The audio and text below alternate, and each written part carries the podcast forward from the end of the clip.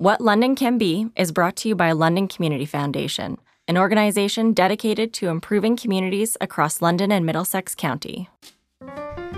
Welcome to What London Can Be, the podcast where we navigate our shifting world, shine a light on the issues our city is facing, and explore the innovative Made in London solutions to critical challenges in our community. I'm Diane Silva, Director of Philanthropy at London Community Foundation. Today I'm joined by Janine Langley, Executive Director of SARI Therapeutic Riding. In this podcast, we'll discuss the importance of unrestricted funding and the impact it's had on this organization.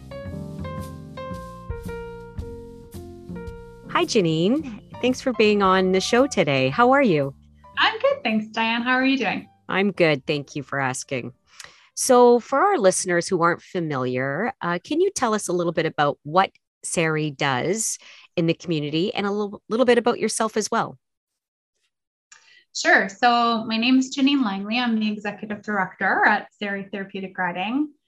Um, my story with SARI actually starts. I was born and raised in London myself, and uh, I stumbled across SARI in high school when I was looking for a place to do my 40 hours of volunteer service. And uh, fast forward 21 years, and I was uh, hooked from day one. Uh, everything SARI just kind of gets into your your bones and your DNA, and uh, it doesn't leave. So uh, SARI is actually an acronym uh, for our legal name, which is the Special Ability Riding Institute. And uh, we were founded in 1978 by Jean and Sid Greenberg in memory of their late daughter, whose name was Sari. And uh, we exist to provide people with special needs uh, in our community the opportunity to move toward independence and freedom through their connection with horses. Uh, we offer year round programming out here on the farm on Medway Road um, to about 200 regular participants a year. Um, and in addition, probably hundreds more of one time visitors like veterans and um, retirement homes and, and whatnot. Uh, we have a herd of 20 horses and they support our programming alongside about 250 volunteers every week. Uh, we certainly couldn't run our program without our volunteers. And uh, our participants have to have a physician's referral to attend. They have to be age four plus. They have to have a diagnosed um, disability. So, sort of the most common ones would be autism, cerebral palsy, Down syndrome, developmental delay. We have some acquired brain injury from things like motor vehicle accidents, uh, genetic disorders. The list kind of goes on and on.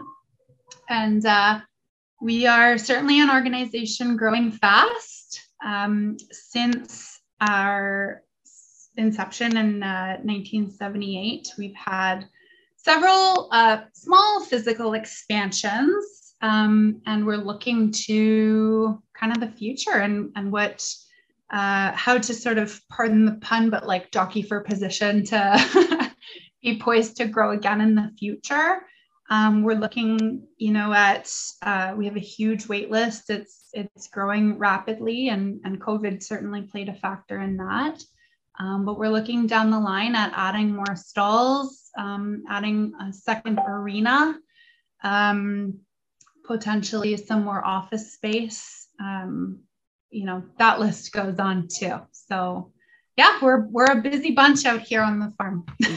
you sure are, and I know that because I've been out to your facility and I've seen it in action. This was obviously pre-pandemic, and uh, it is it's so impressive. And I could see how you just fell in love with the organization, and it just swept you, you know, right from the volunteer in you to your current role today. I could totally see that play out. Now, you did an excellent job of describing uh, the breadth of the work that it is that SARI does and the clients you serve. Um, now, uh, just so for our audience can get a better understanding, um, the, the, real reason why we're here talking is you're obviously a charity providing big impact in the community. And us on this podcast, we've been talking a lot about unrestricted giving as a way to inform funders and donors about the importance of this.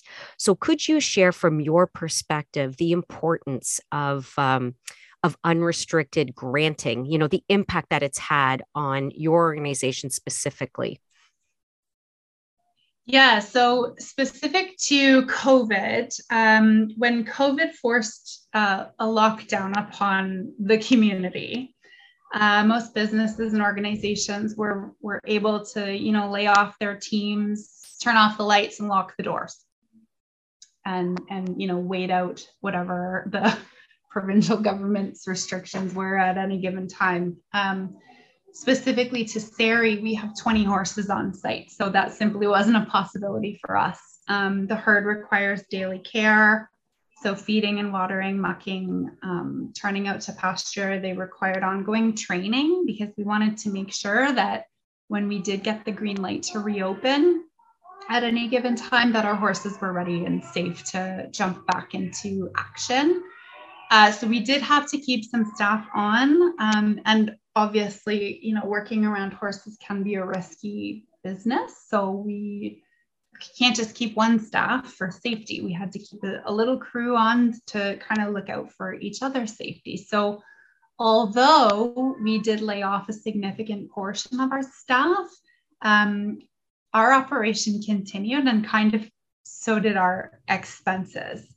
Um, the the best kind of way to illustrate, you know, those getting into the unrestricted um, donations is is really for years and years it's been easy for us to break down our income. Like approximately one third is fee for service one third is um, our fundraising and one third is donations and grants. And of course in a lockdown the third of income from fee for service nil Uh, the third of income from fundraisers really had to change and really had to pivot. Um, our fundraisers, some were canceled, some were made virtual. Um, it just became so unstable and unpredictable. So the remaining third of our typical income, like we had to rely on donations and grants to, to kind of get us through. And, um, you know, the unrestricted gift that that we got from the London Community Foundation was just critical to, to our success and, and sort of treading water through uh, what could have been a bit of a drowning scenario for many charities.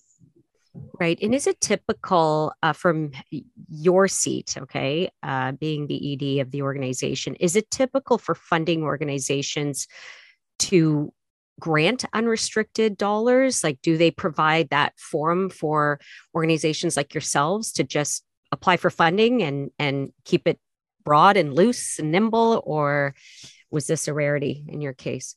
Yeah, this is certainly a rarity. Um, it has not been typical for us to receive unrestricted funding. I would, I don't know the exact statistics, but I'd say nine out of 10 donors and granting bodies, um, they want to fund a specific project or program. They don't necessarily want to pay to keep the lights on. Um, and you know, I, I certainly understand there's a, a level of pride associated with um, knowing the impact of your individual dollars and um, where those projects and, and programs exist. I, I certainly, we certainly welcome them. Um, but tying up those dollars can often mean that we're actually creating more work for ourselves.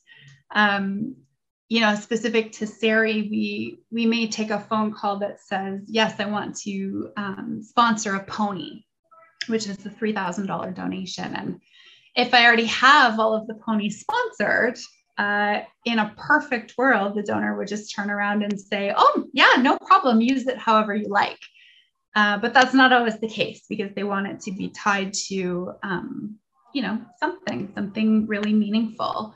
Um, and so, you know, those unrestricted funds, when they do come, like what we received um, through the LCF, it just kind of allowed us to focus on our mission, uh, keep momentum going. So, you know, specifically about those funds from LCF, uh, we bought two horses uh, for the program during a time that this is a whole other topic, but horse prices skyrocketed during COVID. Um, we kept some momentum going on. Uh, we have an, an, ultimate goal of becoming an internationally accredited uh, center, and we were able to kind of keep some momentum going there. Uh, we funded the team who brought back uh, a much needed um, day camp program well during a time when when parents were struggling for childcare options uh, you know and covid was not easy on daycares and um, that system. And so you know it it allowed us to to work on our business and um, improved our policies and improved our operations. Um, you know, we got to ease up a little on our fundraising and, you know, just rest easy knowing that we had this extra cash and uh, we were going to be okay. And, and certainly we've come out the other side of the pandemic in a very strong position. So, um, yeah. And okay, so this is good that now you're saying that you came out of the pandemic in a strong position. Can you shed some light on what that exactly means to SARI and um, now what the like what is the future look like because of that?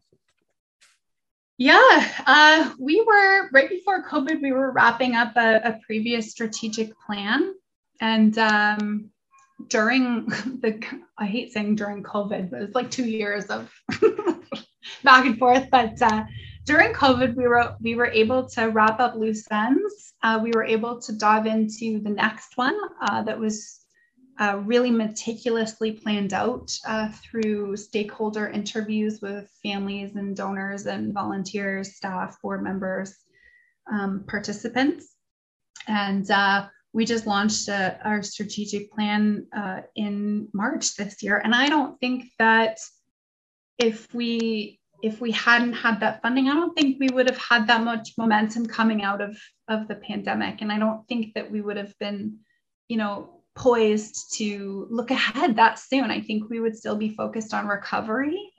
Um, and we're not. We're focused on the future. And and we have you know tons of drive to grow um, one of the big I, I, have to say the biggest impact of the pandemic uh, for us was our wait list grew um, so i think before covid our waitlist sat at about 54 participants.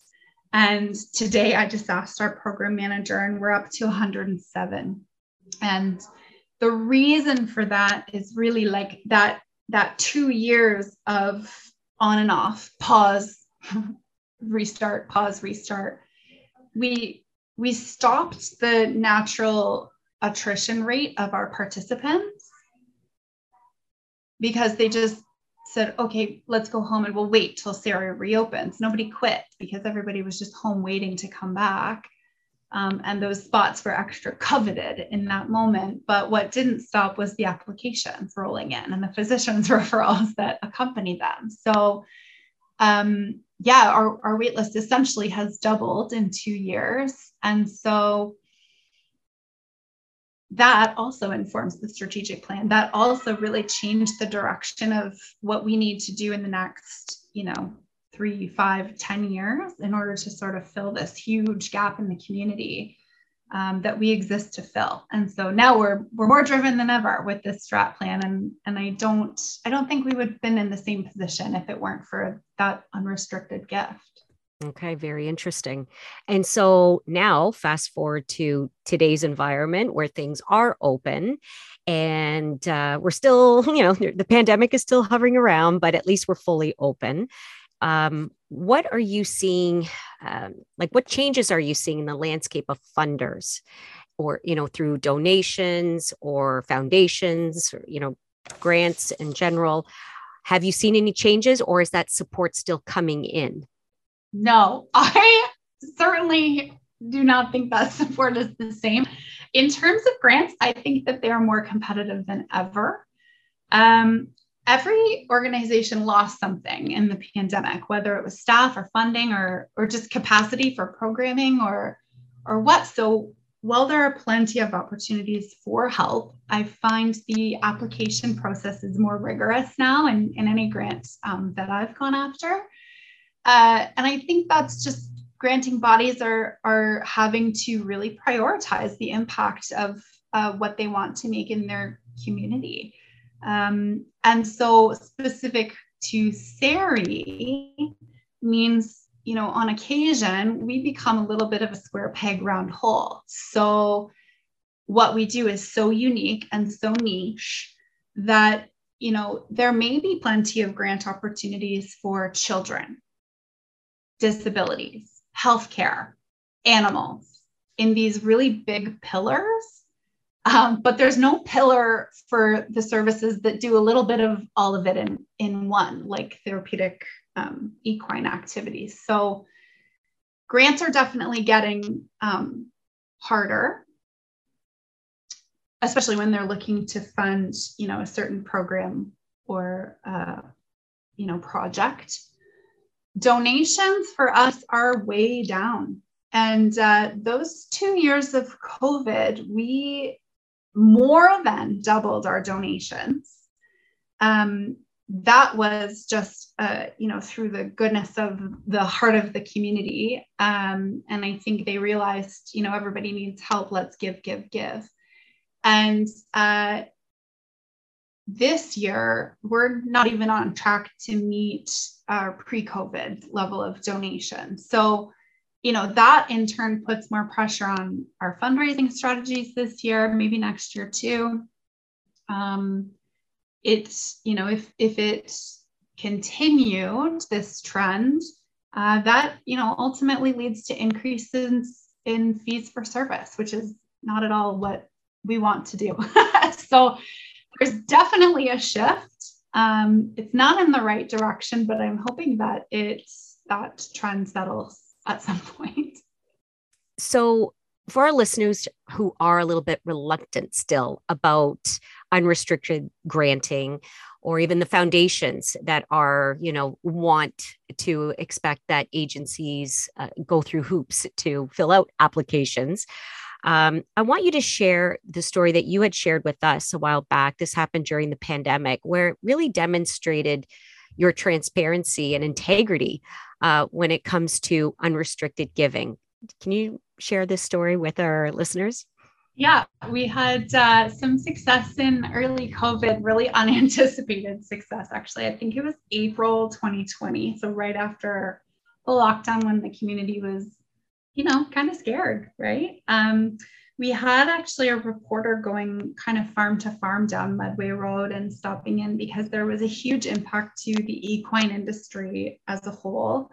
Um, which could be a whole other conversation for another podcast episode. But uh, she was stopping in at different farms, and our neighbors are so wonderful. And um, you know, this reporter would stop in and and ask questions. And one farm would say, "No, you got to go talk to Sari." And then the next farm would say, "No, don't talk to us. Go talk to Sari. They they're the ones in need." And so, uh, yeah, CTV, lovely CTV reporter showed up here one day, and and we really did like a quite an impromptu, you know, tour and state of the nation in terms of, you know, did you close your programs? Who's still here? Um, I introduced her to lots of horses and um, really had just kind of a feel good time. And, and out of that, we got about a two minute spot on the news that night.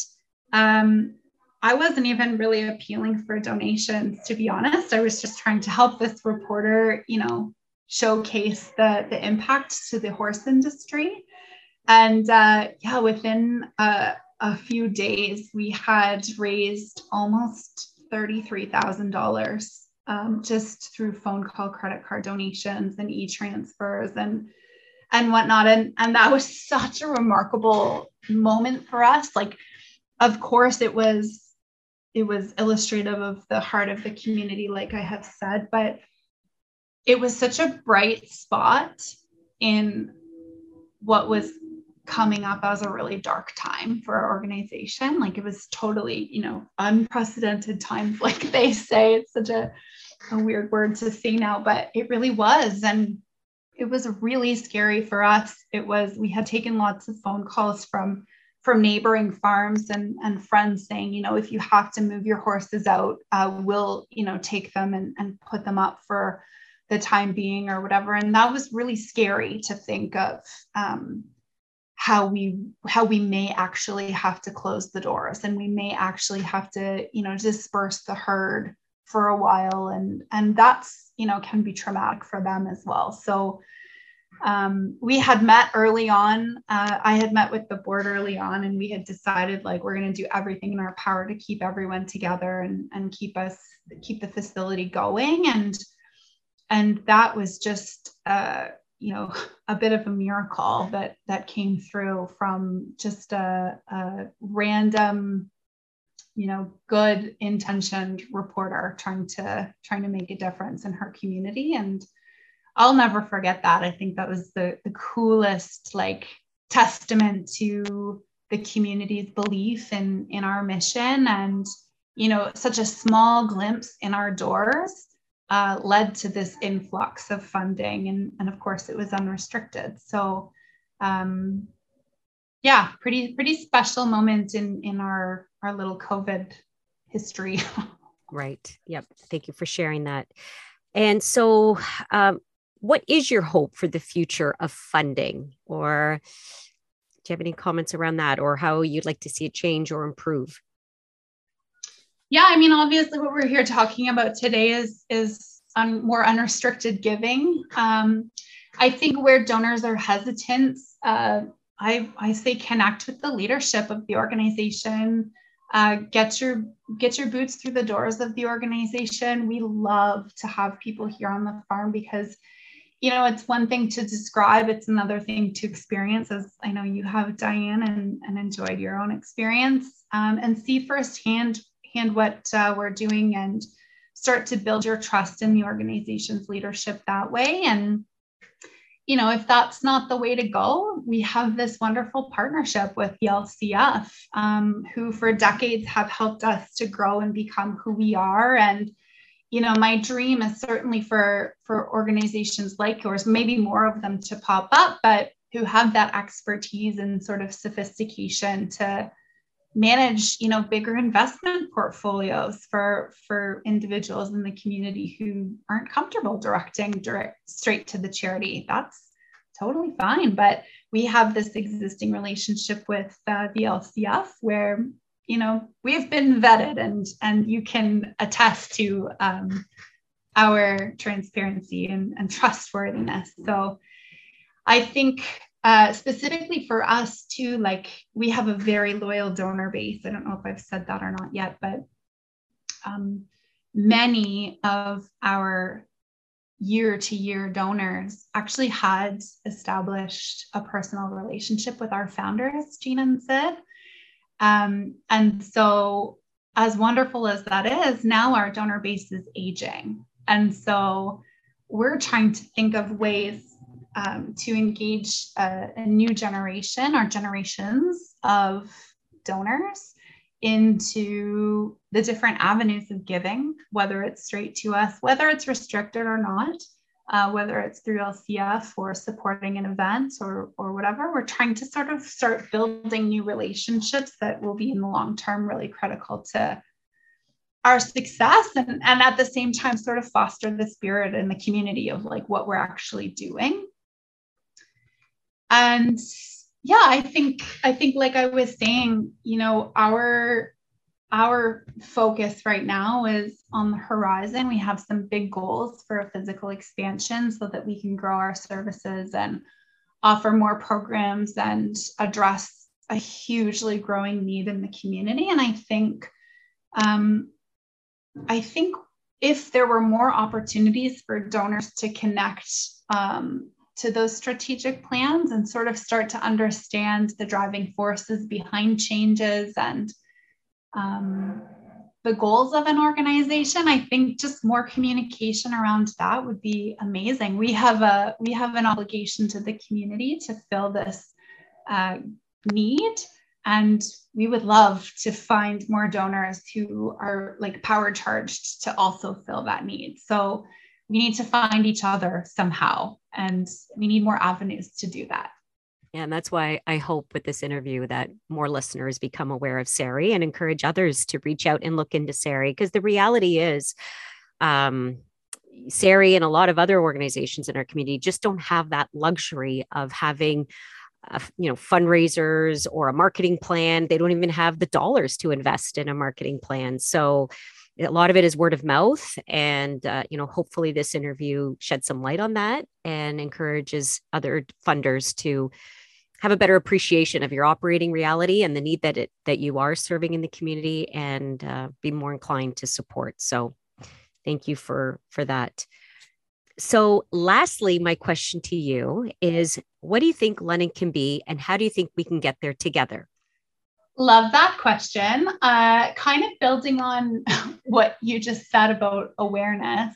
Like we kind of giggle all the time here because when we're out in the community with, you know, a, a polo that says Sari or something, we always think it's funny that people either know us incredibly well or they've never heard of us at all.